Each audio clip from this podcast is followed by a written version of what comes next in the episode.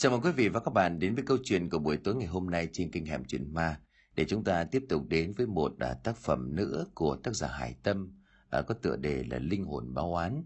Ngay bây giờ chúng tôi mời quý vị và các bạn đến với nội dung câu chuyện này.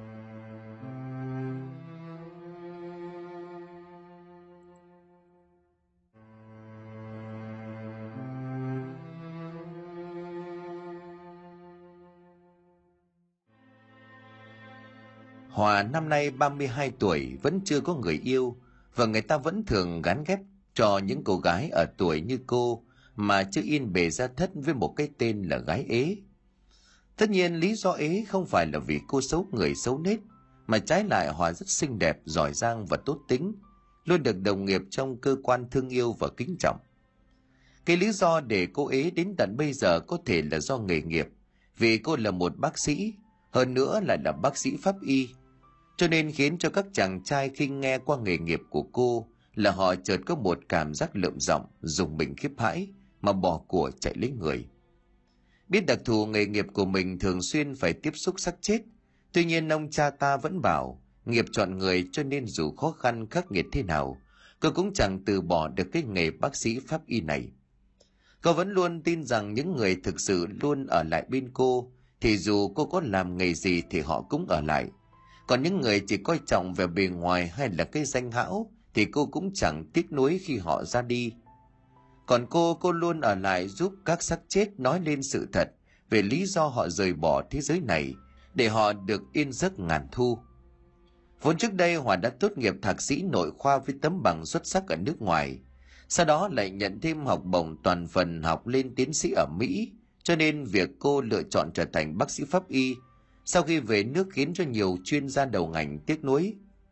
Thỉnh thoảng trong công việc họ vẫn thường liên hệ để nhờ cô tham gia ý kiến và những ca bệnh nan y hoặc cùng với nghiên cứu các đề tài khoa học do ngành y tổ chức. Đợt này Hòa lại được cơ quan cử tới một bệnh viện tuyến tỉnh để hỗ trợ cho đội ngũ y bác sĩ ở đây hoàn thành một đề án nghiên cứu hoạt chất ngăn chặn mức độ lây lan của các tế bào hoại tử thúc đẩy quá trình tái tạo tế bào cho những người gặp chấn thương nặng. Mặc dù không muốn tạm ra cái phòng giải phẫu luôn sực mùi phóc môn và chứa đầy các bộ phận của cơ thể người, nhưng Hòa vẫn vui vẻ mang ba lô đi tới bệnh viện tỉnh để góp phần giúp sức cho các đồng nghiệp. Ngay ngày đầu tiên Hòa đã được các bác sĩ ở khoa nội và lãnh đạo bệnh viện đón tiếp. Vì đề án khoa học này mang tầm cỡ quốc gia, nếu nó được thông qua thì vị thế của bệnh viện cũng được nâng lên một tầm cao mới, đồng nghĩa với việc có nhiều gói tài trợ phát triển của Trung ương cũng như của doanh nghiệp sẽ đổ về đây giúp bệnh viện đừng khoác lên mình những trang thiết bị hiện đại tiên tiến nhất thế giới. Hòa đường sắp xếp nghỉ tại khu nội trú cùng nhân viên của bệnh viện để tiện việc đi làm hàng ngày. Căn phòng của cô đã được dọn dẹp sạch sẽ nằm trên tầng 5, lại có thang máy để di chuyển lên xuống – cho nên cô hài lòng và biết ơn vì sự đãi ngộ chu đáo này của lãnh đạo. Sau khi sắp xếp hành lý rửa mặt mũi chân tay, nhìn lên chiếc đồng hồ treo tường thấy gần 12 giờ trưa, cho nên Hòa lững thững khóa cửa để xuống căng tin tham gia bữa ăn chào đón, làm quen với các đồng nghiệp mới và lãnh đạo bệnh viện đặc biệt đã sắp xếp. Đây thực chất là cơ sở của bệnh viện tuyến tỉnh cho nên cơ sở vật chất còn khá mới và rất hiện đại sạch sẽ – chứ không có cảm giác đặt tay tới đâu cũng đầy vi khuẩn như ở một số bệnh viện công khác. Bệnh viện tọa lạc trên một khu đất rất lớn ở ngoại thành, ngay ở bên cạnh là một vườn cây cổ thụ trên một hecta của trên một hecta của công ty cây xanh thành phố đang được chỉnh trang chuyển đổi lại thành vườn hoa cho bệnh nhân và người dân đi dạo. Thư giãn cho nên không khí ở đây lúc nào cũng mát mẻ và trong lành. Họ vừa ra khỏi khu nội trú đang đảo mắt quan sát xung quanh lối đến căng tin, thì bắt gặp một người phụ nữ tầm 45-46 tuổi, cũng vừa bước ra từ khu nội trú, cho nên cô nhanh chóng chạy lại hỏi thăm. Chị ơi, em mới tới cho nên là chưa có thạo đường lắm, làm ơn chị giúp em lối lên căng tin với à? Thế nhưng đáp lại Hòa là một ánh mắt lạnh nhạt, cùng khuôn mặt chẳng lấy làm gì thân thiện. Người phụ nữ kia cụp mặt xuống trả lời một câu cộc lốc. Theo tôi. Họ hơi ngạc nhiên trước thái độ của người phụ nữ vừa lướt qua trước mặt. Bởi bình thường những người hoạt động trong nghề y khác, dù muốn dù không đều phải tỏ ra hòa đồng, lịch sự với người lạ. Thế người phụ nữ đã dạo bước đi khuất vào lối rẽ phía trước, Hòa vội chạy theo sau, vì không muốn phải mất công lần mò tìm đường trong khi cơn đói đang réo lên trong bụng. Vừa bước vào căng tin dành cho nhân viên bệnh viện, một vị bác sĩ trẻ đang ngồi đằng xa chạy lại vỗ vào vai của Hòa hồ hởi chào hỏi. Xin chào đồng môn, trời ơi không ngờ gặp bà ở đây nhớ tôi không? Hòa nhau mắt nhìn người bác sĩ đang tuè tuét cười trước mặt. Phải vài giây sau cô mới thốt lên, trời đất ơi, quý khổng manh đấy hả? Ôi trời ông lớn thế này rồi hả? Quay một vòng xem nào còn khổng nữa không? Tôi tăng hẳn 10 đến 15 cân so với thời đại học, thì làm sao mà khổng được nữa? Đây xem đi, đẹp trai hơn phải không? Vị bác sĩ trẻ vừa xoay người vừa hứng hở cười nói với Hòa. Hai người bạn từ thời đại học bị mất liên lạc sau một năm ra trường, do Hòa được cử sang Pháp du học. Phải gần chục năm rồi mới gặp lại nhau ở một tỉnh xa xôi cách thủ đô hàng trăm cây số. Cho nên vừa gặp lại cả hai đều tay bắt mặt mừng, tiếu tiết như thuở còn là những cô cậu sinh viên y khoa thánh thiện, đầy hoài bão. Quý đưa Hòa ra bàn của các vị lãnh đạo khoa nội và viện trưởng để chào hỏi và nhân tiện làm quen. Nói là tiền cho sang chứ thực ra thì xuất ai người ấy ăn, đồ ai người ấy dùng cho nên là mọi người cũng nhanh chóng kết thúc màn chào hỏi và ăn uống vội vàng để chuẩn bị làm việc buổi chiều. Hòa ngồi cạnh quý vừa ăn vừa nhìn xung quanh quan sát mà thầm ngưỡng mộ cái căng tin bệnh viện đúng chuẩn xanh sạch đẹp. Khác hẳn với lại cái tưởng tượng của cô khi mà nhận được quyết định đi công tác từ lãnh đạo đơn vị. Thế người phụ nữ lúc nãy mới gặp đang ăn một mình trong góc khuất của căng tin, họ liền tò mò chúi đầu về phía quý rồi hỏi nhỏ. Ông biết chị kia là ai không? Hình như là cũng ở khu nội trú với tôi đấy. Quý đưa mắt nhìn về hướng của Hòa vừa chỉ, rồi lại cắm cúi xúc một thìa cơm lên vừa nhai vừa nói. Bà chị kia là kế toán trưởng ở bệnh viện này, 45 tuổi chưa có chồng con.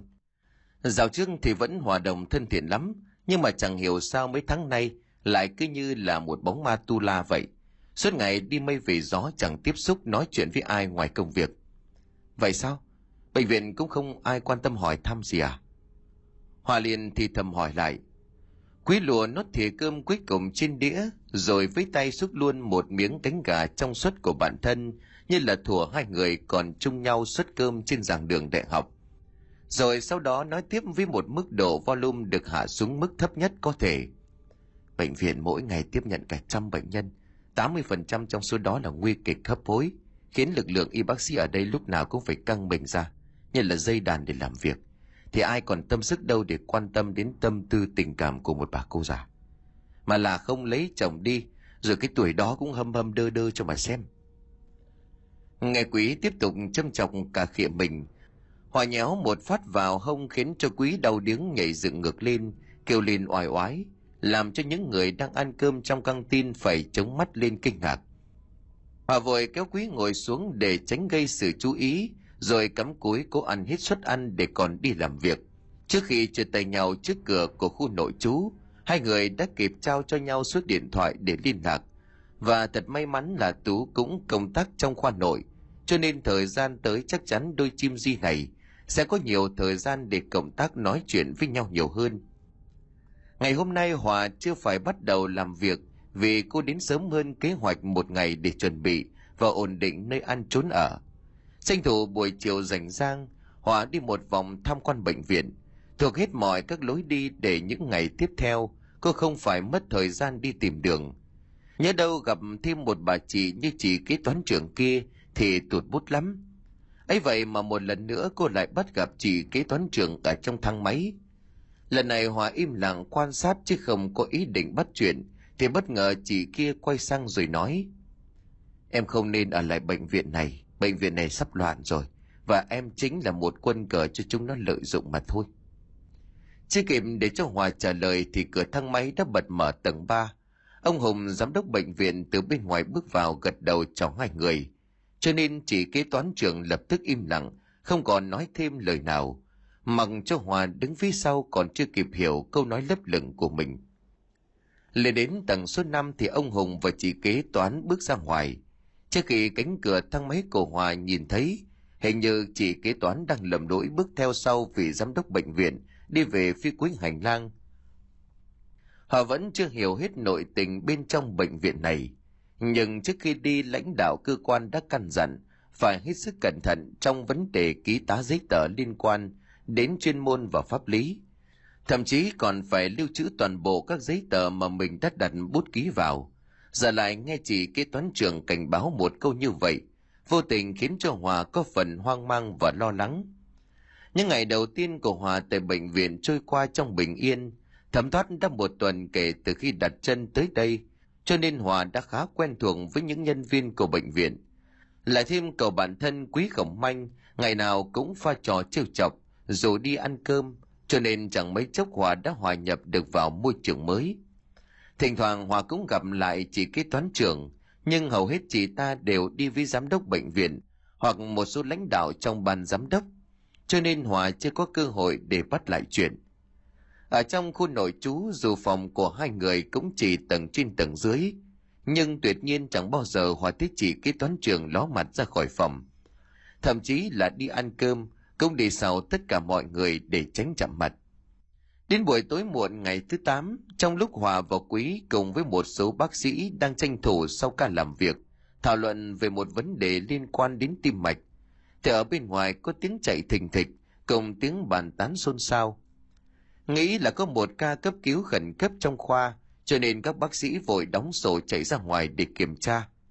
Lúc nhìn đồng hồ đã gần 11 giờ đêm, Quý liền kéo tay một nam y sĩ lại rồi hỏi, Có chuyện gì về em cấp cứu à? Lúc này nam y sĩ kia mặt mũi tái mét sợ hãi thuật lại. Không anh à, nghe bảo người ta phát hiện ra có người treo cổ ở đằng sau vườn cây của khu nội trú, đang huy động bảo vệ và công an đến phong tỏa hiện trường. Nghe cái tin của nam y sĩ vừa nói mà như xét đánh ngang tai, khiến các bác sĩ choáng váng mặt mày. Bởi bệnh viện này xưa nay chưa từng có việc này xảy ra. Bác sĩ trưởng khoa nội vội vàng hỏi, nạn nhân là ai cháu biết chưa? Bệnh nhân hay là nhân viên bệnh viện? Dạ cháu cũng chưa rõ, chỉ mới phát hiện được vài phút thôi à. Mà nghe bảo là mặt nạn nhân còn bị bịt kín bằng cái túi vải màu đen, cho nên chưa rõ bác cả. Vì có người từ từ chết chưa rõ ràng, cho nên cả bệnh viện ngay lập tức bị đóng cửa phong tỏa chờ công an đến điều tra. Mai vốn là bác sĩ pháp y của công an tỉnh, cho nên nhanh chóng nhận được chỉ thị của lãnh đạo cơ quan, đến ngay hiện trường để khám nghiệm sơ bộ ban đầu. Cơ cùng quý vội bấm thang máy để đi xuống tầng 1. Khi cánh cửa thang máy vừa được mở ra, đã thấy chị kế toán trưởng đang đứng bên trong. Hai mắt của chị cụp xuống dán chặt ánh nhìn xuống đất. Quý liền lên tiếng bắt chuyện để phá vỡ bầu không khí im lặng, có phần ngột ngạt bên trong thang máy. Chị Minh à, sao hôm nay chị vì muộn vậy á? À? Bệnh viện đợt này nhiều việc lắm hả chị. Thế nhưng chị Minh kế toán trưởng vẫn giữ thái độ thờ ơ với thế giới, như là mọi khi mà không trả lời câu hỏi của quý. Hòa đứng ở đằng sau cũng chẳng biết nói gì, cũng đành im lặng lén nhìn người kế toán khác người này. Đến khi cánh cửa thang máy vừa mở ra, trước khi bước ra ngoài chị Minh quay lại, đưa đôi mắt buồn thảm mông lung nhìn thẳng vào mắt của Hòa, rồi dạo bước lầm lỗi khuất bóng về phía dãy nhà nội chú để lại Quý và Hòa còn chưa hiểu ra chị ấy có ý gì. Nhưng chẳng còn thời gian để suy nghĩ nhiều về người kế toán kỳ quặc này. Hai người cũng vội vàng vòng ra vườn cây đằng sau khu nội chú để khám nghiệm cây xác người vừa treo cổ tới nơi đã có bốn đồng chí công an thực hiện phong tỏa hiện trường cây xác của nạn nhân chết trong tư thế quỳ gối dưới đất nhưng cổ treo vào sợi dây thừng vắt trên gốc cây khiến cho ai nhìn thấy cũng phải bàng hoàng kinh hãi Hòa chưa qua hàng rào bảo vệ đeo găng tay và bắt đầu công việc, còn Quý đứng ngay ở bên ngoài quan sát quá trình làm việc của cô bản thân. Cây xác đường các anh công an đưa xuống dưới mặt đất. Hòa tiến tới gỡ cái túi vải đen trùm trên đầu nạn nhân và dưới ánh sáng vừa lóe lên của đèn flash. Một chiến sĩ công an cả Hòa Quý tim như ngừng đập vài giây. Miệng hà hốc kinh hãi bởi xác chết đang nằm ngoài kia, chẳng phải ai khác mà lại chính là chị Minh, kế toán trưởng của bệnh viện. Giờ đây không phải là lần đầu tiên nhìn thấy một xác chết treo cổ, nhưng sự thật trần trụi trước mắt khiến Hòa phải dùng mình ớn lạnh. Vì chẳng phải vừa rồi cô gặp ma sao? Thời gian cô ở nhà xác và trong phòng giải phẫu còn nhiều hơn cả thời gian ngủ trên giường. Thế nhưng chưa bao giờ cô tin là có ma, hay thậm chí là gặp ma như buổi tối muộn hôm nay. Sau một đêm gần như thức trắng để khám nghiệm tử thi, Hòa có kết luận gửi cho đội điều tra. Trong phòng họp ở cơ quan công an, Hòa trực tiếp đứng lên báo cáo nguyên nhân cái chết của chị kế toán trưởng. Theo khám nghiệm thì các tổn thương đều bầm, ngấm máu kể cả ở bờ rãnh treo cùng với các chấm chảy máu ở các phủ tạng. Có thể xác định được nạn nhân chết là do bị treo cổ. Chúng ta có thể loại bỏ được khả năng treo xác chết, tức là nạn nhân chết trước khi bị treo cổ. Tuy nhiên có thể thấy rãnh treo sâu ở phía đối diện, nông dần và mất hẳn ở vị trí nút buộc. Xung quanh rãnh treo có các vết xây sát ra khá rõ do nạn nhân dãy rủa. Ở phía dưới rãnh treo có tủ máu theo chiều từ trước ra sau, có độ dài từ 1,5 đến 4 cm. Một bên má trái và tai cũng có vết tủ máu dài rác. Như vậy có thể kết luận ngay trước khi nạn nhân chết vì treo cổ, thì đã xảy ra xô sát với một người khác và bị đánh vào má trái. Bóp cổ gây tác động mạnh cảnh khiến cho nạn nhân rơi vào trạng thái bị ngất trước khi treo cổ. Có thể sau khi bị treo cổ lên cây, nạn nhân đã tỉnh lại và bắt đầu dãy rủa, khiến cho vùng cổ có rất nhiều vết xước và làm cho nút thắt thầm lòng ở trên cành cây bị nới lỏng. Từ từ tụt xuống cho nên là khi phát hiện ra nạn nhân có tư thế treo cổ, nhưng mà hai đầu gối lại quỳ trên mặt đất. Vừa nói Hòa vừa gắn một bức ảnh chụp các tổn thương sau khi soi dưới kính chuyên dụng cho các chiến sĩ cảnh sát điều tra. Kế đó cô lại đưa lên một bức ảnh chụp bàn chân và tay của nạn nhân rồi phân tích. Dạ báo cáo các đồng chí, ở phần gót của nạn nhân có vết sức dính cát và xi măng, mặc dù nạn nhân có đeo giày. Trong các kẽ móng tay cũng có những thành phần vật chất tương tự tuy không rõ. Trên ngón giữa bàn tay trái có vết hở màu trắng hơn xung quanh. Có thể là do đeo nhẫn nhưng mà không thấy nhẫn trên người của nạn nhân. Trong dạ dày cũng đang chứa một lượng nước ép dưa chuột, lẫn với bạc hà chưa tiêu hóa hết. Hòa báo cáo xong thì đại úy Long, cán bộ phụ trách điều tra vụ án của chị kế toán trưởng lên tiếng. Có khá nhiều các vấn đề để xem xét. Nạn nhân đúng đã chết do treo cổ, nhưng mà nếu là một người bình thường muốn tự tử, thì trước khi chết ai chẳng lại còn đi uống nước ép dưa chuột để đợt tốc đàm đẹp làm gì. Chúng ta cần phải xác định các mối quan hệ xung quanh của nạn nhân, tìm ra ai là người đã xô sát và lấy mất chiếc nhẫn của nạn nhân để xác định xem chính xác nguyên nhân dẫn đến cái chết là gì. Còn nữa, khu vực hiện trường là sân bê tông, nhưng cách đó khoảng 200 mét có một khu nhà kho đang được cải tạo, cho nên là rất có khả năng sẽ có cát và xi măng vương lại trên nền đất. Ở cạnh đó có một am thờ nên khá vắng vẻ, ít người qua lại vào buổi tối. Tôi và Tú bây giờ sẽ đi tới đó để kiểm tra. Buổi họp nhanh chóng kết thúc, Hòa cũng trở lại bệnh viện tiếp tục công việc nghiên cứu trong khoa nội. Đến giờ cơm trưa cầu bác sĩ bản thân lại có ca mổ cấp cứu, cho nên Hòa đành đi ăn một mình. Tuy nhiên hôm nay cái cảm giác bước vào thang máy một mình khiến cô nhớ lại khoảnh khắc gặp chị Minh vào tối ngày hôm qua. Cho nên Hòa quyết định đi bộ cùng với mấy cô y tá họ đi ngay ở phía sau ba cô y tá mặc dù không có chú ý, nhưng vẫn nghe lỏm được những lời thì thầm trong câu chuyện của họ. Tôi biết ngay là bà Minh có chuyện mà. Hôm nọ tôi còn thấy bà ấy cãi nhau to với lệ viện trưởng, xong là chạy vào nhà vệ sinh khóc. Có khi nào tự tử vì tình không? Một y tá khác lên tiếng phản bác. Tôi không nghĩ như vậy, bằng tuổi bà ấy còn chết vì tình được nữa sao? Tôi lại thấy khả năng tranh chấp quyền lợi mua bán mấy cái thiết bị ở khoa tim mạch với cải tạo bệnh viện thì đúng hơn. Tầm này ai chết vì tình, chỉ chết vì tiền thôi. Cô y tá thứ ba cũng thì thầm góp lời. Bà Minh với viện trưởng trước giờ chắc chắn có gì khuất tất. Đại lần tới trực đêm thấy viện trưởng đi vào khu nội trú, mà vào đó chắc chắn chỉ gặp bà Minh chứ còn gặp ai. Thôi, đi nhanh đi kẻo hết đồ ăn bây giờ khiếp quá đi mất. Tự dưng chết đâu không chết lại chết ngay ở khu nội trú. Từ này chắc không dám đứng trên nhìn xuống cái khoảng sân đó nữa. Cô y tá đi đầu tiên dùng hai người bạn của mình rồi giả bước đi nhanh vào căng tin. Sau khi nghe hết câu chuyện, chị nghĩ những tin tức này có thể là manh mối cho đội điều tra phá án, cho nên Hoa vội bắn tin cho Đại úy Long. Phía bên kia Đại úy Long cũng đã nhắn lại rằng chiếc cúc áo mà nạn nhân nằm sâu trong tay lúc chết là của một loại áo sơ mi cao cấp. sẽ tiếp tục điều tra thông tin bên hãng và nhờ Hòa để ý xem ai trong bệnh viện có khả năng mặc áo sơ mi này. Đến tối vẫn như mọi ngày Hòa lại trở về trong khoa nội, cùng với mọi người thảo luận về đề án nghiên cứu, sau giờ làm đến tận khuya mới trở về khu nhà nội trú để nghỉ ngơi.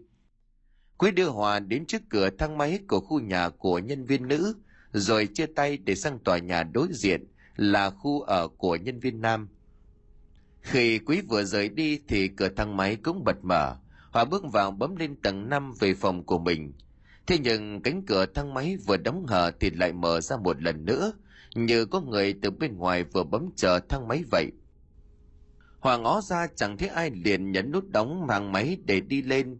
Đến tầng 4 cửa thang máy đóng lại, dù chẳng có ai bấm chọn tầng này khiến cho Hòa ngạc nhiên.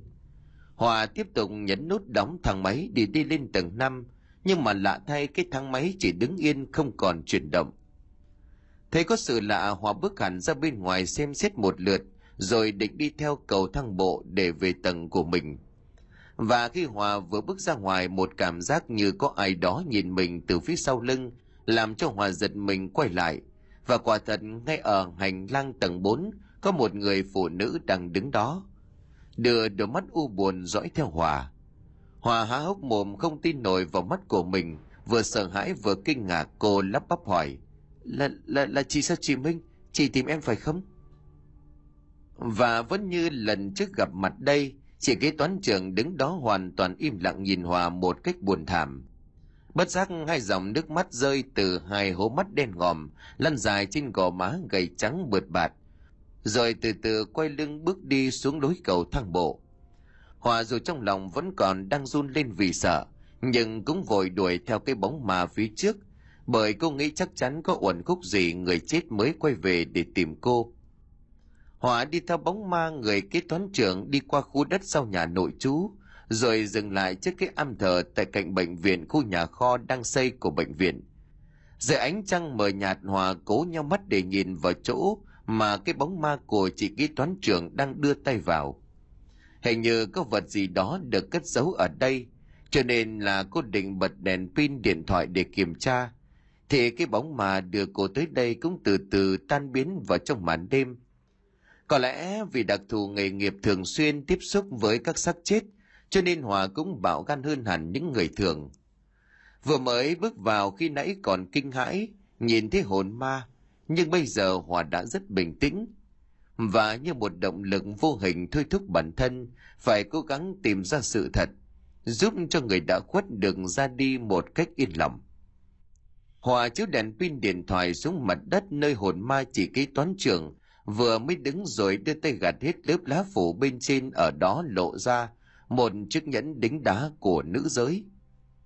Họ vội vàng gọi cho đại úy Long đến để thu giữ chiếc nhẫn mà không hề biết rằng từ trong bóng tối, một cặp mắt nanh đầm cũng đang dõi theo Hòa và chầm chầm tiến lại với cô, trên tay là một cục gạch.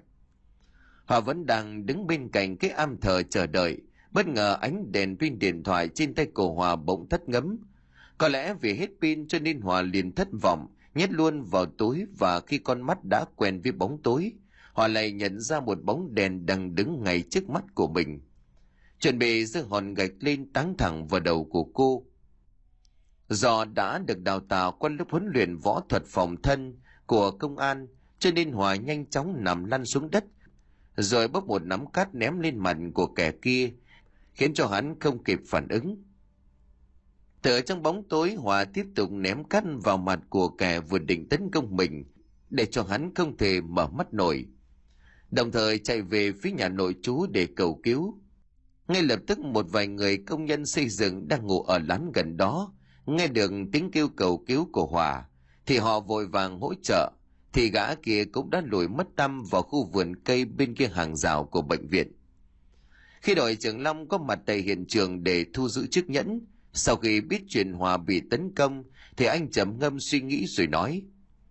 Buổi sáng hôm nay chúng ta đã giả soát khu vực này rất kỹ, nhưng mà thật không ngờ lại bỏ sót tình tiết quan trọng như vậy, khiến suýt nữa thì Hòa gặp chuyện nguy hiểm. Hòa này, tại sao em phát hiện ra chiếc nhẫn như vậy, lại còn vào nửa đêm em ra đó làm gì? Hòa nhớ lại cái bóng ma của chị Minh kế toán trưởng, nhưng chẳng thể giải thích cho đại úy long về việc cô phát hiện ra cây nhẫn thực sự là do được một bóng ma chỉ điểm cho nên cô vội vàng lấp liếm em vừa đi tập thể dục buổi tối cho dễ ngủ. Đến đấy tò mò về cái am thờ cho nên em có ngó vào thử, xem cái am này thờ ai, thì vô tình dẫm phải cái nhẫn. Đại úy lòng trong mắt nhìn các cô bác sĩ pháp y sau khi nghe câu trả lời kiểu trời ơi, đất hỡi rồi lên tiếng cảm thán. Ôi trời đất ơi, sở thích đi tập thể dục nửa đêm của em và cái tính tò mò về nơi thờ tự các vong hồn vất vưởng cũng khiến cho người khác trầm trồ quá. Vậy em có nhận diện được kẻ đã tấn công hay không? Nghe đại úy long đang có vẻ châm chọc mình hòa chỉ biết cười trừ rồi hồi tưởng về giây phút kinh hoàng suýt chết dưới tay của kẻ lạ mặt. Cô cẩn thận kể lại. Em có thể oán chừng được người đó cao từ 1m65 đến 1m67 nhưng mà chắc chắn không phải là người gây ra cái chết cho người kế toán trưởng. Người tấn công em chỉ cao ngang em khá nhỏ người và đặc biệt hắn ta lại thuận tay trái. Trong khi người giết nạn nhân, tên minh thì lại thuận tay phải. Bởi thường xuyên tập thể dục hoặc là có sức khỏe tốt mới có thể treo xác của nạn nhân lên cây, trong khi nạn nhân vẫn còn sống. Thậm chí là nếu thời điểm treo xác nạn nhân lên mà nạn nhân đã rơi vào trạng thái hôn mê, thì cũng phải là một người có sức khỏe tốt mới có thể treo được một cái xác nặng 56 kg đến như vậy. Vậy là khả năng sẽ có ít nhất là hai người liên quan tới vụ án này. Khi điều tra tại vị trí xung quanh khu vực đang cải tạo của bệnh viện, cũng phát hiện ra có dấu vết dẫm đạp, kéo lê trên mặt đất, gần am thờ nhưng mà không rõ ràng. Ngoài ra vị trí chiếc cúc áo và chiếc nhẫn nạn nhân mới phát hiện cũng ở tương đối gần nhau. Có thể kết luận được đây chính là hiện trường đầu tiên của vụ án. Sau đó thì đại úy Long trở về đơn vị còn Hòa trở lại bệnh viện để tiếp tục công việc nghiên cứu và nghe ngóng tin tức giúp cho đội điều tra. Sau sự cố cô bản thân bị kẻ lạ mặt tấn công, Quý lại càng kề cận sát cánh bên Hòa nhiều hơn để trông chừng và bảo vệ cô, dù chưa biết khi mà đối mặt với kẻ kia ai mới là người bảo vệ ai. Phía bên đội điều tra Long cũng nắm bắt được những đầu mối quan hệ xung quanh của người kế toán, đồng thời cũng sơ bộ điều tra một số vấn đề khuất tất có liên quan đến tình hình tài chính và gói thầu mua sắm thiết bị của bệnh viện, cho nên chuyển hướng điều tra sang ban giám đốc của bệnh viện cùng các nhân viên phòng vật tư tài chính. Còn Hòa để phục vụ cho công tác nghiên cứu đề án, Hòa đã được chấp thuận vào kho lưu trữ hồ sơ của bệnh viện để mà tìm hồ sơ bệnh án các ca phẫu thuật chấn thương. Cậu khá ngạc nhiên vì bên ngoài bệnh viện rất hiện đại, sạch sẽ nhưng mà phòng lưu trữ hồ sơ này lại được đặt trong một khu nhà bếp không được chỉn chu cho lắm. Thậm chí là hơi ẩm thấp và bốc mùi rêu mốc vì bị bóng của các cây cổ thụ che khuất. Bên trong căn phòng chứa hồ sơ bệnh án cũng chỉ được lắp hai cái bóng đèn vàng. Ngày giữa ban ngày nhưng nếu đi vào các dãy kệ trong góc cũng chẳng có đủ ánh sáng để tìm kiếm. Khi Hòa đang đi qua đi lại giữa mấy cái kệ sắt chồng chất, hồ sơ thì bỗng nhiên cảm giác bút lạnh sau gáy, làm cho cô quay lại và giật bắn mình. Khi ở đầu dãy kệ đối diện là bóng ma của chị kế toán, đang đứng nhìn cô đầy u uẩn. Bóng ma của chị kế toán trường đi từ từ sang một dãy kệ khác. Hòa cũng hít một hơi thật sâu, rồi chậm chậm bước theo sau. Khi tới trước gãy kệ của bệnh án những người từng mổ tim tại bệnh viện này nhưng đã bị tử vong, thì bóng ma của chị kế toán kia dừng lại. Đưa tay chỉ mấy tập hồ sơ trên hàng thứ hai rồi dần dần tan biến trước mắt. Họ vội vàng ôm hết những tập bệnh án đó xuống đất rồi mang về phòng để kiểm tra. Trong các bệnh án này, bệnh nhân đều được thực hiện phẫu thuật thay van tim hoặc là phẫu thuật bắc cầu động mạch vành tai bệnh viện và tử vong do nhồi máu cơ tim. Đáng chú ý là hầu hết bệnh nhân đều được bảo hiểm chi trả. Trước khi phẫu thuật đều có bệnh lý nền và được phẫu thuật bắt cầu động mạch vành theo phương pháp CABG truyền thống, tức là mở ngực theo đường giữa xương ức. Một máy tim phổi nhân tạo được sử dụng để thiết lập tuần hoàn ngoài cơ thể – cho phép tim ngừng và đuổi máu khỏi tim để bộc lộ tối đa phẫu trường và tạo điều kiện khâu nối mạch thuận lợi. Tuy nhiên, phương pháp này sẽ có rất nhiều biến chứng y khoa nguy hiểm khiến cho bệnh nhân có thể chết ngay trên bàn mổ do nhồi máu cơ tim. Chảy máu không kiểm soát, suy tạng hay là nhồi máu não. Hiện tại các bệnh viện đều đã ít được sử dụng phương pháp truyền thống, mà thay vào đó là kỹ thuật CABG không dùng tuần hoàn ngoài cơ thể, hoặc là CBG xâm lấn tối thiểu, nhưng không hiểu sao ở bệnh viện tuyến tỉnh như đây vẫn đang thực hiện phẫu thuật cho bệnh nhân bằng phương pháp truyền thống này. Sau khi nghiên cứu và tổng hợp toàn bộ thông tin của bệnh nhân trong tập bệnh án được lấy ra từ dữ liệu kho, họ lập tức gửi về cho đại úy Long để đội điều tra xem xét. Trong phòng họp của đội cảnh sát hình sự, đại úy Long tổ chức cuộc họp khẩn cấp để thông báo tình hình vụ án tới các điều tra viên, vừa gửi bản phân tích của bác sĩ pháp y cho mọi người. Đại úy Long vừa nói, tôi đã kiểm tra các thông tin trên các bản báo cáo này, có thể thấy 90% tử vong do phẫu thuật tim mạch đều được bệnh viện kết luận có bệnh lý nền, nhồi máu cơ tim và suy tạng. Các trường hợp bệnh nhân thay van tim thì trong vòng 90 ngày đều quay lại bệnh viện điều trị và tử vong. Trong đó có một bệnh nhân nữ 67 tuổi quê ở Hải Hòa, cùng với nạn nhân của vụ án treo cổ. Tử vong trong ca phẫu thuật thay van tim. Sau thời điểm này, người kế toán trưởng bệnh viện đừng ghi lại có những thay đổi trong tâm lý, thường xuyên xuất hiện ở phòng viện trưởng vào ban đêm. Vậy thì chúng ta đến Hải Hòa một chuyến, điều cho xem rốt cuộc bệnh nhân nữ kia và kế toán trưởng bệnh viện có quan hệ như thế nào. Ngay sau đó, một chiếc xe chở đại úy Long cộng với một điều tra viên nữa đi tới xã miền núi Hải Hòa. Phải mất đến gần 3 giờ đồng hồ lái xe mới đến nơi.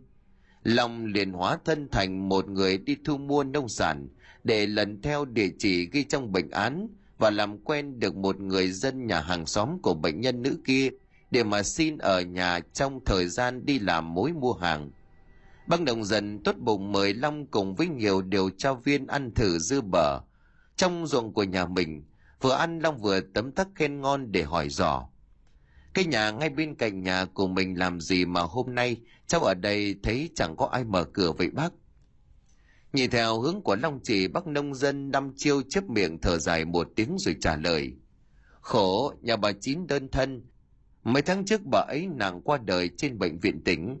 Có mỗi đứa con gái học giỏi lắm. Tưởng con cách thành đàn thì sướng, thế nhưng bà Chín vẫn khổ tận cam lai. Chết đi con nó cũng chẳng thèm về.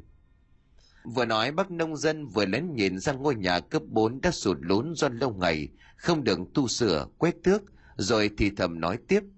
Mà nghe bảo là bà Chín chết không nhắm mắt, rõ là chết trong lúc mổ tim, mà chẳng hiểu sao lúc cho vào quan tài thì mắt vẫn mở trừng trừng, rồi không có siêu thoát được. Thỉnh thoảng người trong thôn vẫn thấy hồn ma của bà ấy đứng ở ngoài cổng, ngóng ra ngoài đường. Máu từ vết thương toang hoác trên ngực cứ chảy ra thành dòng kinh lắm. Thế cơ à? Bác gặp lần nào chứ bác? Bác thì chưa, thế nhưng mà nhiều người gặp rồi. Được bấy mổ tim chỉ mỗi vợ bác hay qua lại thì biết. Chứ bà Chín thì kín tiếng lắm. ấy thế mà người ta miêu tả về cái bóng ma của bà Chín với những vết ngực, với những vết thương trên ngực đúng luôn mới sợ chứ nghe bác nông dân kể như vậy thì Long có phần trột dạ. Nhiều khi trong phá án Long vẫn chưa giải thích được tại sao, các vấn đề duy tâm do người ta đồn đại, nhưng lại trùng khớp với kết quả điều tra của bên công an một cách kỳ lạ. Long ngồi xuống bậc thềm rồi hỏi tiếp. Con gái của bác đâu mà không có chịu về đưa tăng mẹ? Tính ra thì con bà Chín cũng bằng thằng cả nhà tôi. Mày mi sự nghiệp thế nào mà 45-46 tuổi không có lấy chồng. Hai mẹ con hục hạc nhau chuyện này chuyện nọ, cho nên nó cũng bỏ đi không có về. Ở quê thì không có họ hàng, không ai biết nó ở đâu để mà liên lạc. Lòng vẫn trầm chú ngồi nghe bác nông dân nói chuyện và trong đầu đang hình dung ra một số việc cần phải làm sau khi trở lại thành phố. Về phía cổ Hòa cô vẫn miệt mài trong phòng nghiên cứu của bệnh viện từ sáng đến tối. Vì quý và các bác sĩ trong nhóm nghiên cứu đều bận cho việc ca phẫu thuật và cấp cứu, cho nên Hòa phải đợi sau khi mọi người tan làm mới có thể cùng nhau thảo luận về đề án. Nhìn đồng hồ đã 10 giờ đêm, Hòa liền tranh thủ nhắm mắt vào nghỉ ngơi một chút, sau nhiều giờ đồng hồ dán mặt vào màn hình máy tính. Bỗng có tiếng gõ cửa ở bên ngoài hành lang, Hòa mở mắt nói vọng ra. Ai đấy, vào đi à? Chẳng có ai trả lời câu hỏi của Hòa, dù cả tiếng gõ cửa vẫn còn vang lên đều đặn. Hòa bực mình đứng đứng lên ra mở cửa, thì cánh cửa gỗ khép hở đang từ từ mở ra. Từ bên ngoài có sáu bảy người mặc quần áo bệnh nhân, mặt mũi trắng bệch đi vào trong phòng.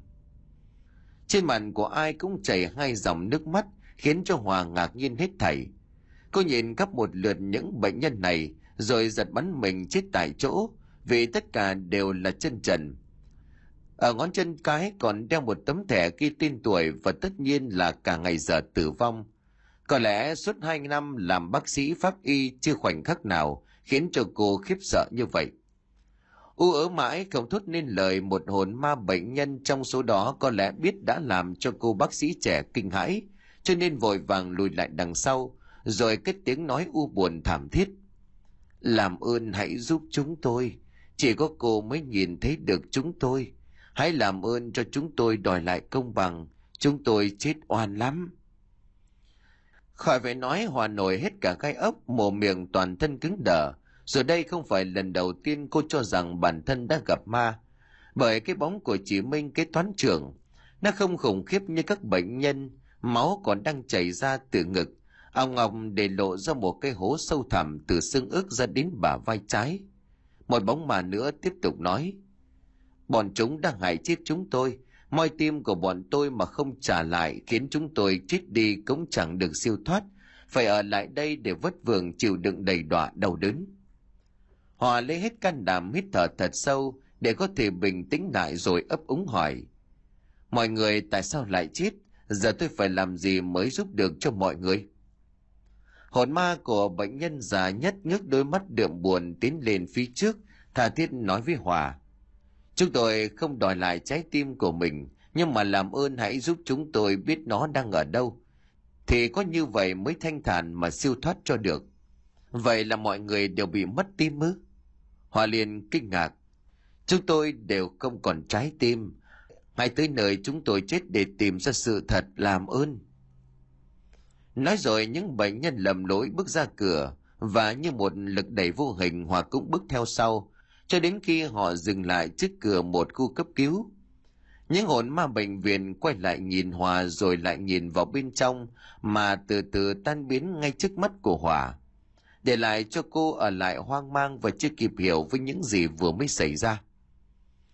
Hòa đứng tận ngần trước cửa phòng cấp cứu một lúc rồi buồn bã quay trở lại phòng làm việc của mình vì cũng đã tới giờ họp với nhóm bác sĩ khoa nội.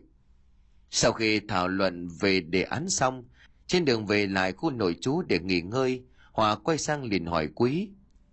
Bệnh viện mình có nhiều ca đăng ký hiến tạng hoặc là xin tạng không bạn? Ở đây là bệnh viện tuyến tỉnh cho nên hầu hết bệnh nhân sẽ xin được chuyển lên tuyến trên nếu mà cần thực hiện thay tạng. Còn hiến tạng thì cũng ít, người dân chưa thực sự cởi mở trong vấn đề này. Sao bà lại hỏi vậy? Quý liền thắc mắc. Hòa liền cười rồi lấp liếm chủ đề vì không thể nói với Quý mình vừa gặp được bảy hồn ma ngay trong phòng làm việc. À, tôi, tôi chỉ hỏi vậy thôi. Khoa tim mạch thấy cũng nhiều bệnh nhân lựa chọn ở lại để phẫu thuật phải không? Quý lắc đầu nhún vai mà trả lời. Trước thì cũng đúng là như vậy, vì có nhiều bác sĩ chuyên khoa ở bệnh viện tuyến trên về đi công tác. Nhưng mà hơn một năm trở lại đây tôi thấy thấy có nhiều ca bệnh tử vong trong quá trình phẫu thuật đến mức báo động. Bệnh nhân vì thế cũng sợ không dám cá cược tính mạng của mình.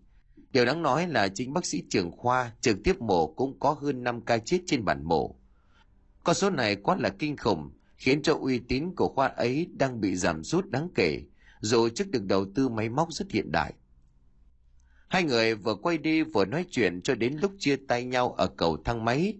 Lần này quý phải đứng nhìn bạn mình đã đi vào thang máy, rồi bấm đi lên thì mới yên tâm quay lưng về khu nội trú của Nam. Thế nhưng khi mà quý vừa khuất bóng thì cầu thang cũng dừng lại và mở ra ở tầng 4. Trước đó, quý đã cẩn thận bấm số tầng 5 cho cô bạn của mình. Vì đã căng thẳng suốt một ngày, hai bí mắt đã sập xuống, cho nên Hòa cũng chẳng để ý. Cứ như vậy bước ra ngoài rồi đi về phía phòng của mình. Và thêm một lần nữa, cô gặp lại hồn ma của chị Minh kế toán trưởng ngay lối cầu thang bộ. Lần này Hòa không còn cảm giác kinh hãi như mọi lần mà bình tĩnh bước theo hồn ma kia ra khỏi khu nội trú. Đằng sau lưng từ trong bóng tối, Quý đã kịp thời bám theo để bảo vệ cô bản thân. Họ im lặng bước đi trong vô thức, về phía nhà hành chính. Cửa thang máy đất để sẵn ở đó để đưa Hòa lên tầng 3 của tòa nhà. Hồn ma của chị Minh bước ra cùng Hòa đi đến căn phòng của viện trưởng và lặng lẽ nhìn vào cánh cửa đó. Bên trong phòng này có gì nội tình đúng không hả? Hòa nói rồi cái bóng mà đứng bên cạnh mình giật mình. Tất nhiên là chị Minh chẳng thể nói ra được như mọi lần. Chỉ có khác hôm nay trông chị ấy buồn thảm hơn, bất lực hơn. Và trước các câu hỏi của Hòa, hồn ma của chị chỉ khẽ gật đầu rồi từ từ biến mất. Khi chị còn lại một mình, Hòa liền đưa tay để cánh cửa phòng của vị viện trưởng, thì một bàn tay đặt lên vai khiến cho cô bắn mình quay lại, suýt nữa kêu lên thành tiếng. Bàn tay kia vừa kịp bịt miệng của Hòa lại, kéo cô ra một góc hành lang tối tăm rồi thì thầm bảo. Bà bị điên à? Nhìn đi. Hòa nhìn theo cánh tay của người kia chỉ, có hai cái máy quay ở hai dãy đầu hành lang vẫn còn đang lóe sáng đèn báo hiệu, làm cho cô phải thốt lên cảm kích một pha cứu thua với người bạn thân. Trời đất may quá tôi không để ý luôn đấy. Sao bà lại đến đây? Người vừa rồi đi cùng bà tôi, tôi không thể tin nổi là chị ấy. Không phải mình tôi tôi từng nhìn thấy chị ấy đúng không? Quý nghiêm túc hỏi. Không trả lời cho câu hỏi của Quý, Hòa chỉ ghé gật đầu xác nhận. Quý đẩy Hòa vào trong lối thang bộ thoát hiểm ghé sát tay của cô rồi nói. Bà muốn vào trong phòng đó thì chỉ có một cách. Sáng mai 6 giờ bà có mặt ở đây, tôi sẽ đưa bà vào. Nhưng bằng cách nào? Quý lội trong túi áo ra một chùm chứa khóa cười bí hiểm rồi trả lời. Trước đây tôi thích làm đạo tặc nhưng bố mẹ bắt đi làm bác sĩ. Yên tâm, tôi có cách đúng 6 giờ. Bây giờ viện trưởng đến là phải quay ra ngoài. Nhìn cái mặt nhăn nhở bất chấp hoàn cảnh của quý mà Hòa phải bật cười. Quả là khổng manh của trường y. Thế nhưng cô luôn tin tưởng người bạn lắm chiêu trò này dù chưa biết kế hoạch của cậu ta là gì. Đúng 6 giờ sáng Hòa đi theo lối cầu thang bộ thoát thiểm lên tầng 3 thì Quý đã đứng ở đó chờ sẵn với bộ đồ bảo vệ. Quý vứt cho Hòa một bộ đồ đồng phục màu xanh da trời của mấy cô lao công rồi cười nhăn nhở. Mặc vào đi, bà đi làm lao công tôi sẽ mở phòng cho bà. Còn đây là đạo cụ cho bà tác nghiệp. Quý chỉ vào xô nước cùng mấy cái khăn lau và cây chổi dưới đất. Đến lúc này Quý mới vỡ lẽ ra kế hoạch của Quý mà nói. Cô vội khoác bộ quần áo lao công vào rồi nhanh chóng theo Quý đi xuống tầng 2, rồi lại ra ngoài đi lên theo cầu thang máy để vào lau dọn phòng của viện trưởng. Vừa đi Quý vừa căn dặn. Bà phải nhanh lên đấy, chỉ có khoảng 45 phút thôi. Bình thường người ta đều lau dọn phòng của viện trưởng vào 6 giờ sáng. Này tôi phải dùng Mỹ Nam kế để các cô lao công nhường cơ hội phục vụ viện trưởng cho bà đấy. Nếu vô tình bị phát hiện thì không được kéo khẩu trang xuống mà bình tĩnh bảo là nhân viên mới. Biết rồi, ông nói nhiều quá đó, lại bắt đầu tự cao rồi đấy. Họ bật cười với cái ông bạn quỷ quái của mình. Đứng trước cửa phòng viện trưởng quý loay hoay vài giây đã mở ra được cánh cửa gỗ. Hòa nhanh chóng đi vào bên trong lục lọi hồ sơ. Mất một lúc tìm kiếm Hòa phát hiện ra một tập tài liệu được giấu trên nóc tủ sách. Cô vội vàng bảo quý quay lại toàn bộ những trang tài liệu rồi gấp lại đặt về chỗ cũ. Ngước nhìn đồng hồ đã chỉ đến 6 giờ 50, Hòa và Quý cũng nhanh chóng khóa cửa thoát ra ngoài. Sau khi cởi bỏ bộ đồng phục lao công và bảo vệ, Hòa cùng Quý mới thong dong đi vào thang máy của khoa nội để lên phòng làm việc. Đứng đằng sau mấy cô lao công trẻ, Hòa phải cố gắng lắm mới nín cười được khi mà nghe cuộc hội thoại của họ với bác sĩ Quý. Anh Quý xem lại giúp em cái đồng hồ với, chả hiểu làm sao bây giờ nó vẫn chỉ 6 giờ 30 hay là hết pin. Chết thật đó, em cứ chủ quan nghĩ là mới 6 giờ 30 cho nên là chưa cả kịp dọn phòng của ban giám đốc. Cô lao công thứ nhất nói, Quý đón lấy chiếc đồng hồ đeo tay của cô lao công, chăm chú xem xét xoay chỉnh cây núm tròn bên cạnh rồi kêu lên. Xong rồi em à, nó chỉ bị kinh núm chỉnh giờ chưa ấn vào hết thôi, chứ chưa hết pin đâu, anh đặt lại cho em rồi đấy. Cô lao công trẻ vừa mừng rỡ đeo lại chiếc đồng hồ vào tay, rối rít cảm ơn quý rồi cùng người bạn của mình bước ra ngoài, mà không quên quay đầu lại nhìn quý thêm lần nào nữa. Khi cửa thang máy đóng lại, Hòa cười ngặt nghẽo tấm tắc khen bạn của mình. Xem ra ở đây ông khá là đào hoa đấy. Xem ra cô kia đã nhìn chúng bác sĩ quý rồi. Nghe Hòa nói vậy quý chỉ biết cười trừ ngượng ngùng vì nếu anh thực sự đào hoa thì làm sao đến tận 32 tuổi vẫn chưa có một mảnh tình vắt vai. Nói ra mắc công Hòa lại cười vào mặt của anh thêm lần nữa. Vào phòng làm việc quý chuyển đoạn video quay lại mấy chục trang tài liệu trong phòng viện trường Hùng cho Hòa trước khi đi thăm khám cho bệnh nhân. Ra đến cửa nhưng vẫn chưa yên tâm điều gì, quý quay lại dặn dò cô bạn thân của mình.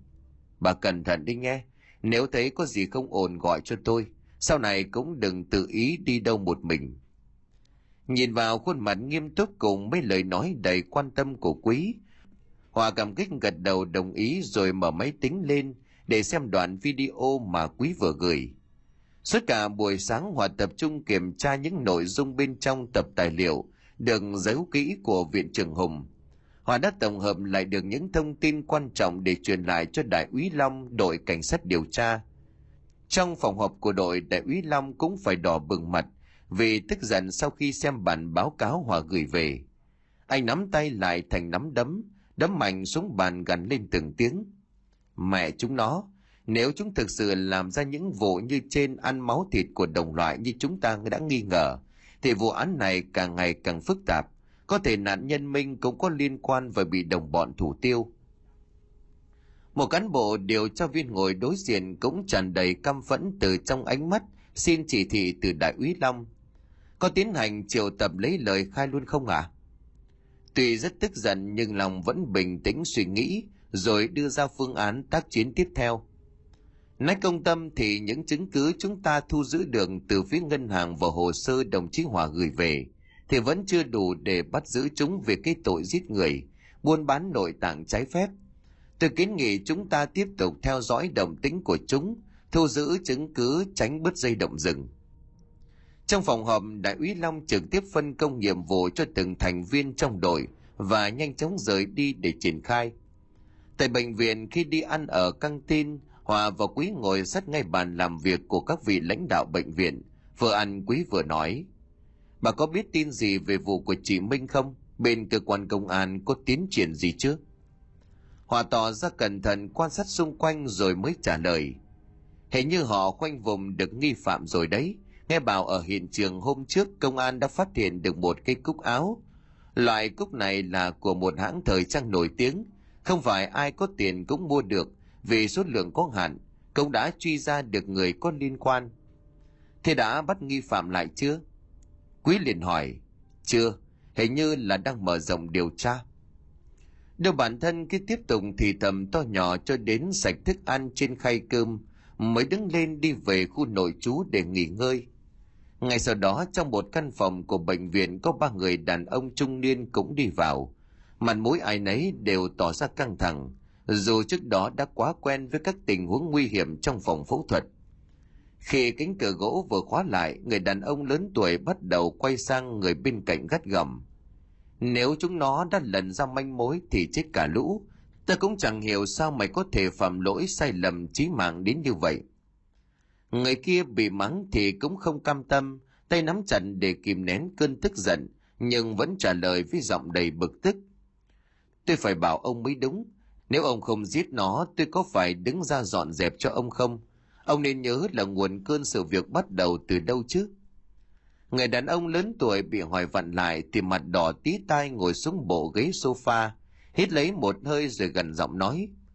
Trước sau gì thì nó cũng phải chết, không phải đã thống nhất với nhau rồi sao? Đàn bà đúng là chỉ tổ vướng víu chân tay, nhưng lúc này treo cái xác nó lên mà kiểm tra xem đã chết hẳn chưa thì chẳng xảy ra cớ sự của ngày hôm nay. Mày phải biết lúc mà con thú cận kề cái chết, nó phải phản ứng mạnh mẽ đến thế nào. Con đàn bà nó cũng vậy. Nó tóm được cái cúc áo của mày mà mày cũng chẳng biết thì tao đến chịu mày luôn. Nghe hai người kia cãi lộn, người đàn ông gầy nhỏ thó lại nhăn chán. Hai khóe mắt giật giật lên từng hồi rồi can ngăn. Dằn vặt nhau trong lúc này là hỏng việc, các anh phải thật bình tĩnh mới xử lý được. Theo em bây giờ anh Vương cứ vứt luôn cái áo kia đi là xong. Đến lúc công an có hỏi tới thì chẳng có chứng cứ gì buộc tội anh cả. Không được. Mày nghĩ cái bệnh viện này nó bị mù sao hả? Ai chả biết anh có cái áo ấy. Vứt đi có khác nào là lại ông tới ở bụi này. Người kia vẫn chưa hết bực tức gắt gỏng với người đàn ông gầy. Cả bà tiếp tục trầm ngâm suy nghĩ. Một lúc sau thì người già nhất lên tiếng. Theo anh thì chú mua một cái áo khác y hệt như vậy thay vào. Chỉ là cái áo sơ mi mà thôi. Hàng trăm người có chứ không phải là mình chú. Nghe vậy Vương lắc đầu phản bác. Áo này là phiên bản giới hạn, con vợ em nó đặt tận bên Pháp. Giờ chưa chắc đã còn mà mua. Nếu kể còn thì em mua lại thêm một cái chắc chắn sẽ bị nghi ngờ. Thế anh mua áo phách đi. Bọn Trung Quốc chắc chắn nó có hàng nhái giống hàng thật đến 99%. Nếu mà cần thì nhà thằng Lưu nó xem bên kia mua cho. Vì anh thay cái cúc áo vào chẳng sao cả. Người gầy tiếp tục tham mưu.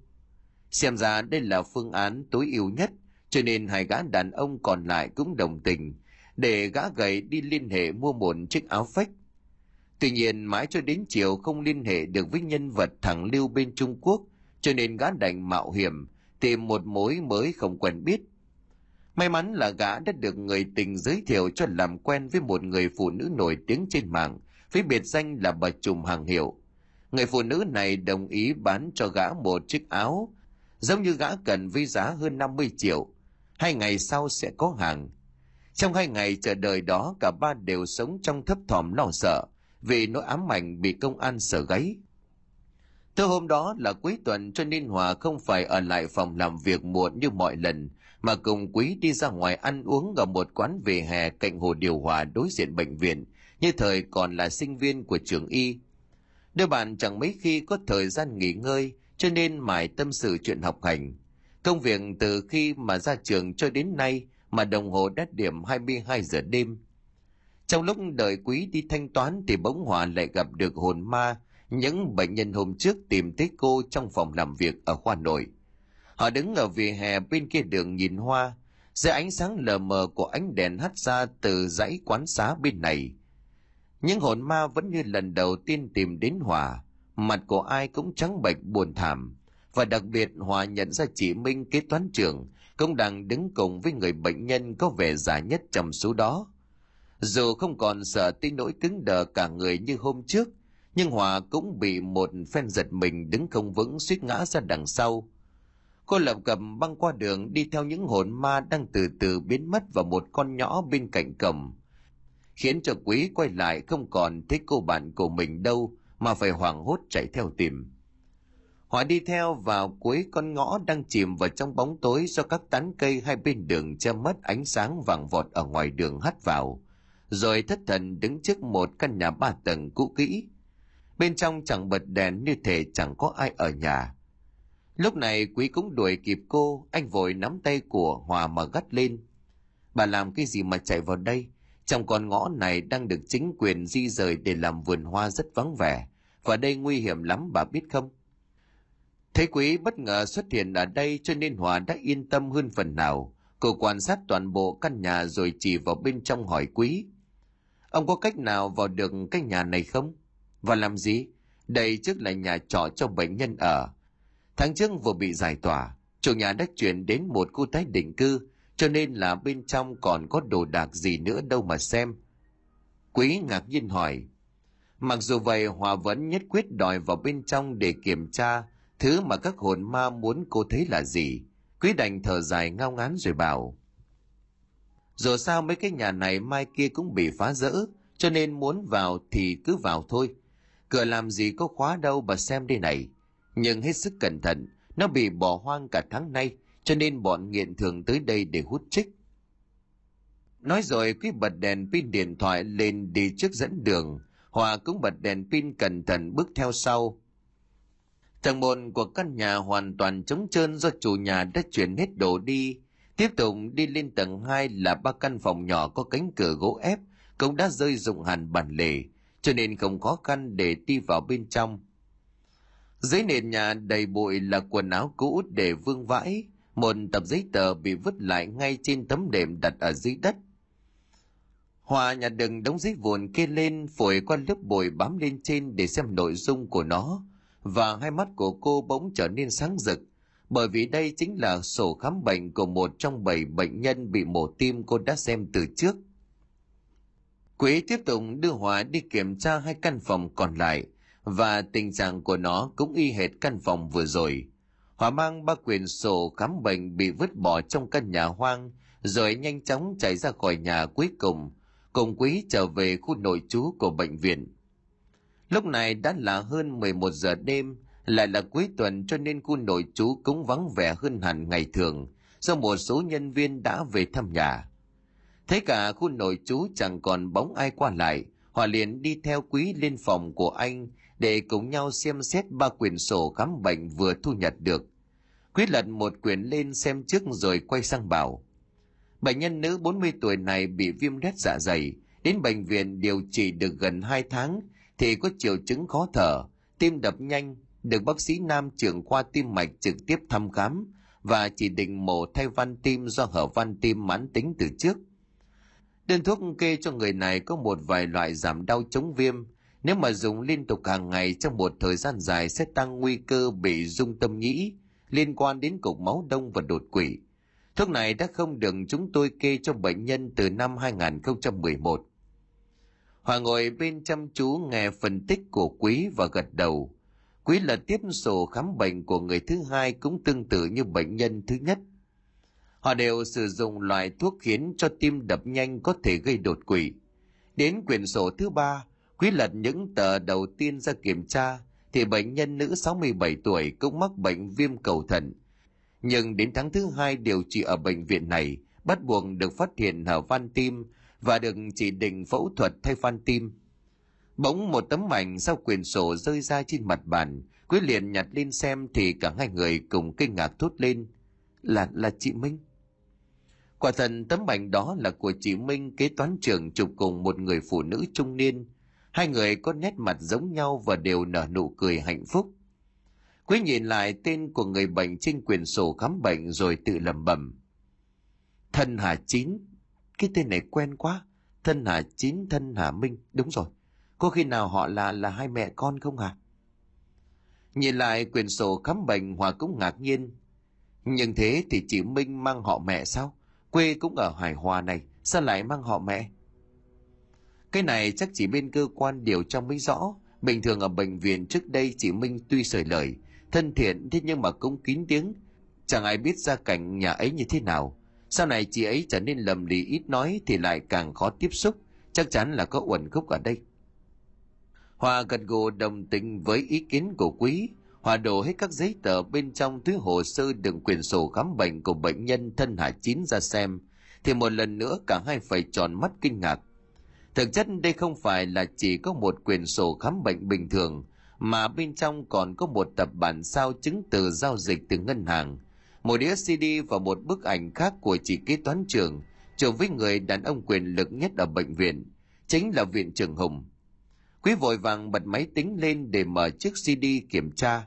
Nội dung bên trong hoàn toàn khiến cho Quý và Hòa phải há hốc miệng, bởi sự thật nó quá trần trụi, quá bất ngờ.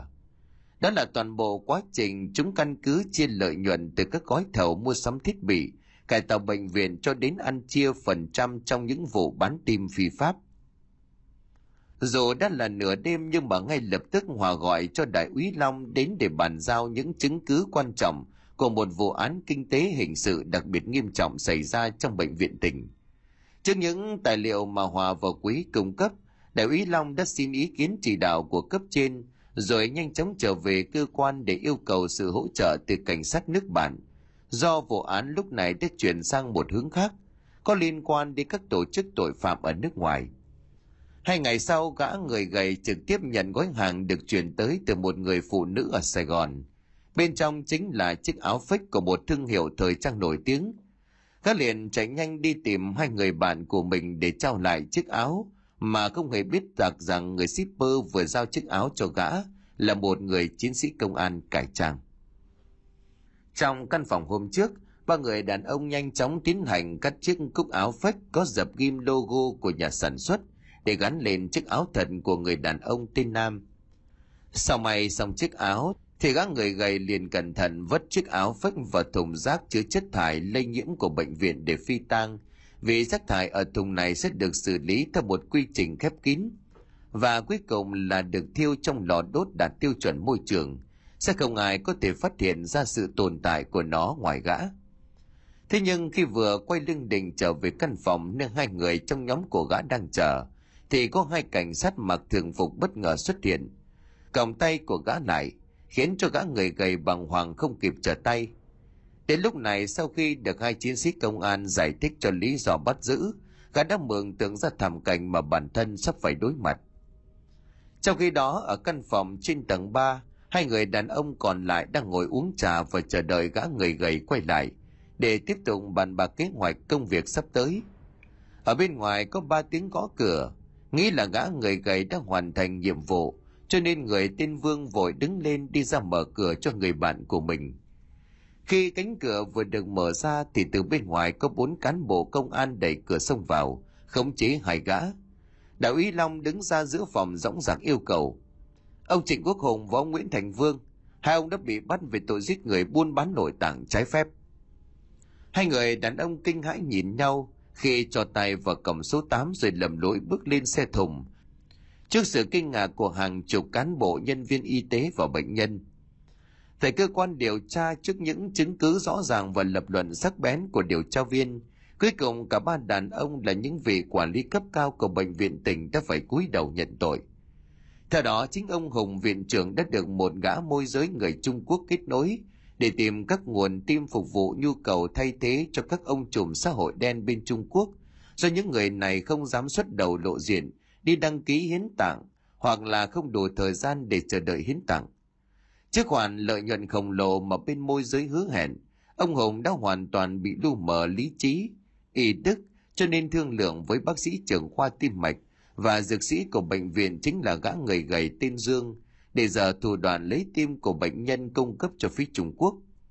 Tất cả các bệnh nhân tới đây thăm khám điều trị các bệnh lý khác nhau. Khi được bác sĩ chuyên khoa kê đơn thuốc, sẽ được Dương thay thế một số loại thuốc giảm đau chống viêm, bị cấm sử dụng, khiến tim đập nhanh khó thở, làm cho bệnh nhân phải đi khám lại ở khoa tim mạch.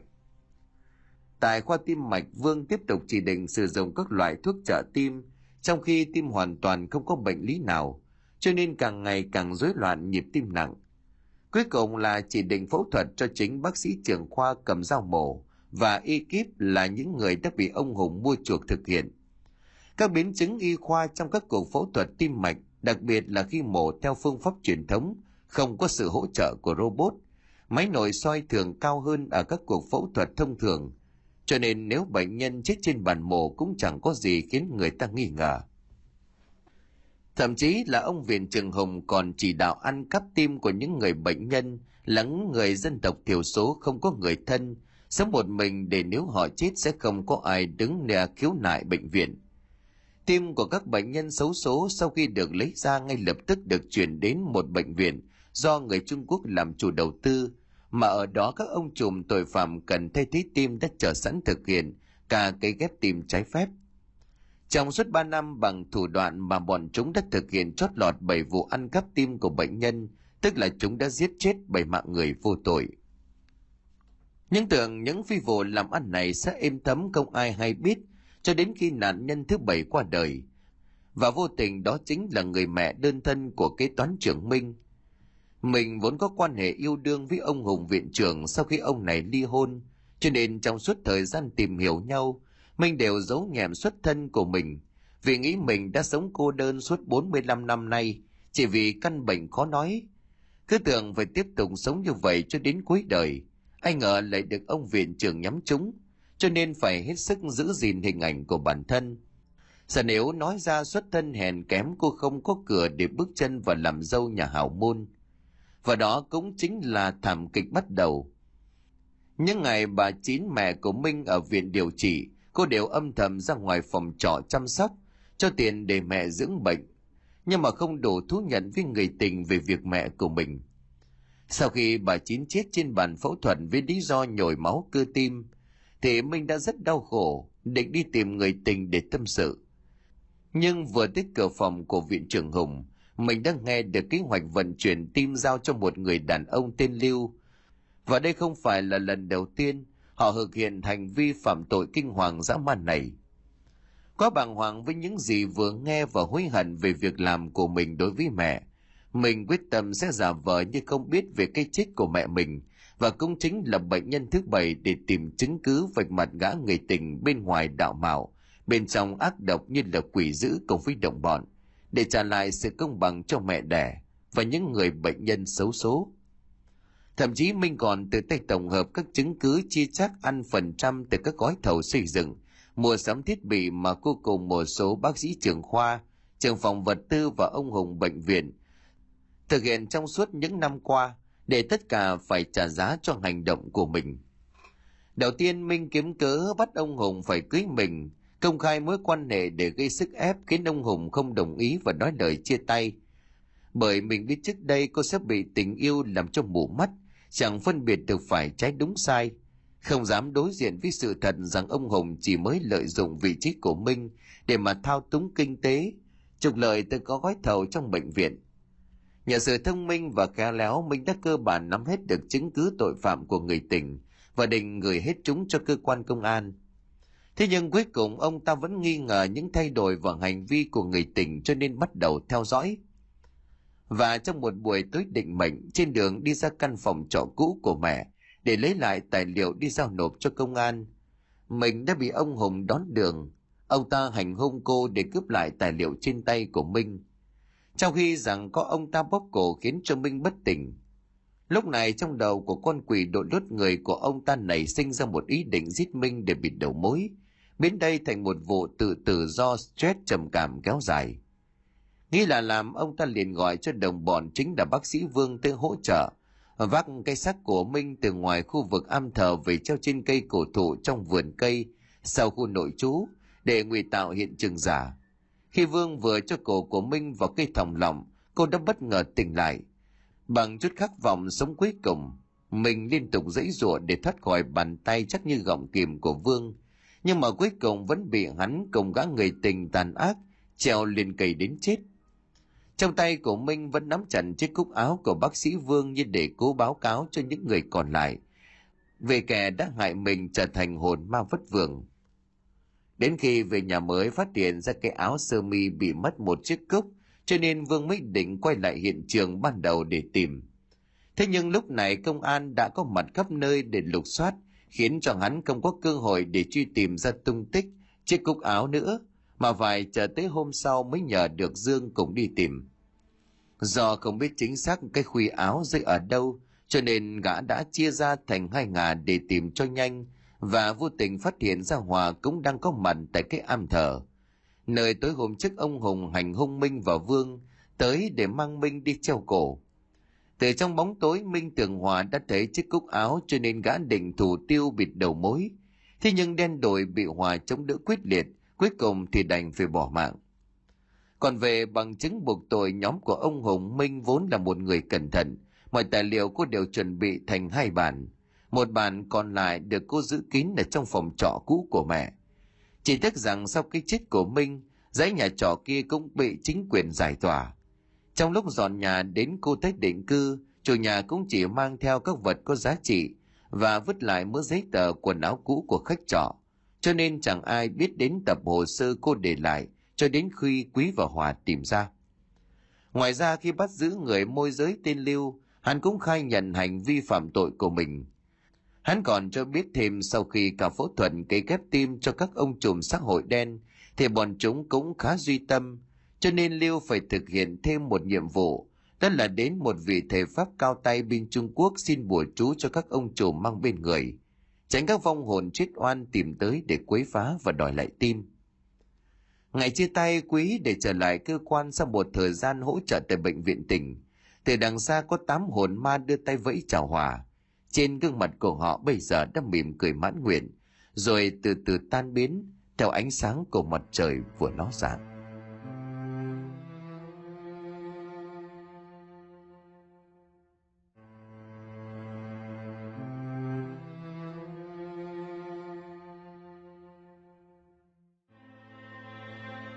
Xin cảm ơn quý khán thính giả đã chú ý đón nghe. Xin kính chào tạm biệt quý vị và xin hẹn gặp lại quý vị trong những câu chuyện tiếp theo